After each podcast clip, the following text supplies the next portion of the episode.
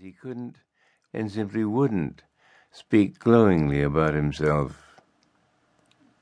Indeed, although his book was an autobiography, it was in some ways almost more about other people than about himself.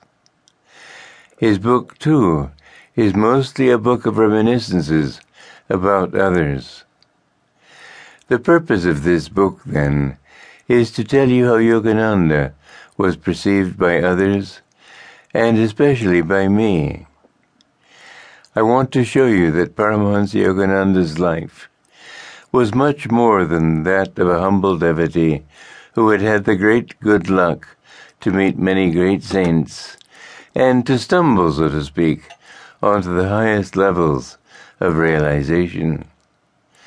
The truth is, not every devotee on entering the spiritual path can expect to be blessed with anything like such lofty spiritual experiences. Yogananda was a towering giant among saints, one of those few who come from age to age, having been sent by God with the divine mission of guiding mankind out of the fogs of delusion into the clear light of divine understanding.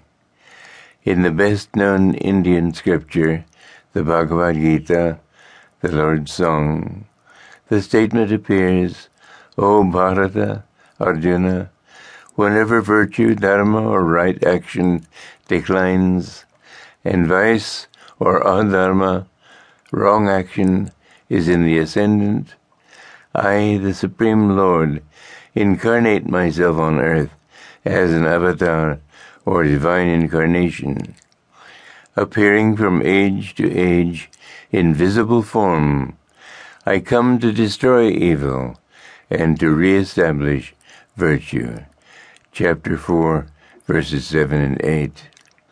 I might add that this is not the first time that this great soul whom we know as Paramahansa Yogananda appeared on earth. Often and often, he told us, I killed Yogananda many lifetimes ago. No one dwells in this temple now but God, and the incredible depth of his compassion for suffering mankind is evident in these lines from a poem he wrote named God's Boatman. Oh, I will come back again and again, crossing a million crags of suffering. With bleeding feet I will come, if need be a trillion times, as long as I know that one stray brother is left behind.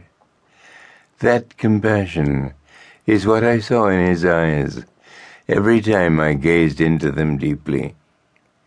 It was no mere sentiment, it was the expression of his soul, as he reached out with yearning to help everyone who came to him with the desire to be lifted toward final liberation in God. Chapter 1 His Beginning Years On January 5, 1893, a baby boy was born to a Bengali couple in Gorakhpur, a city in the north of India.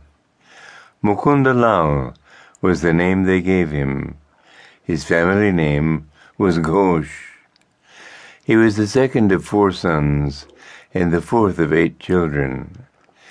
From early childhood, his mother knew his life's destiny was to live for and to serve God. He once told me that she saw him one day talking with a few little girls. Mukunda, she called to him, come away from there. That is not for you. He understood and came away. He was a child of extraordinary willpower.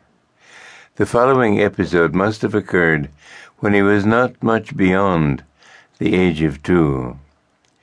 Late one evening he woke his mother to say, Mother, I want some sandesh, a Bengali sweetmeat. The shops are closed, dear, was her reply. But I want sandesh, and I want it now. What are we to do? she asked her husband.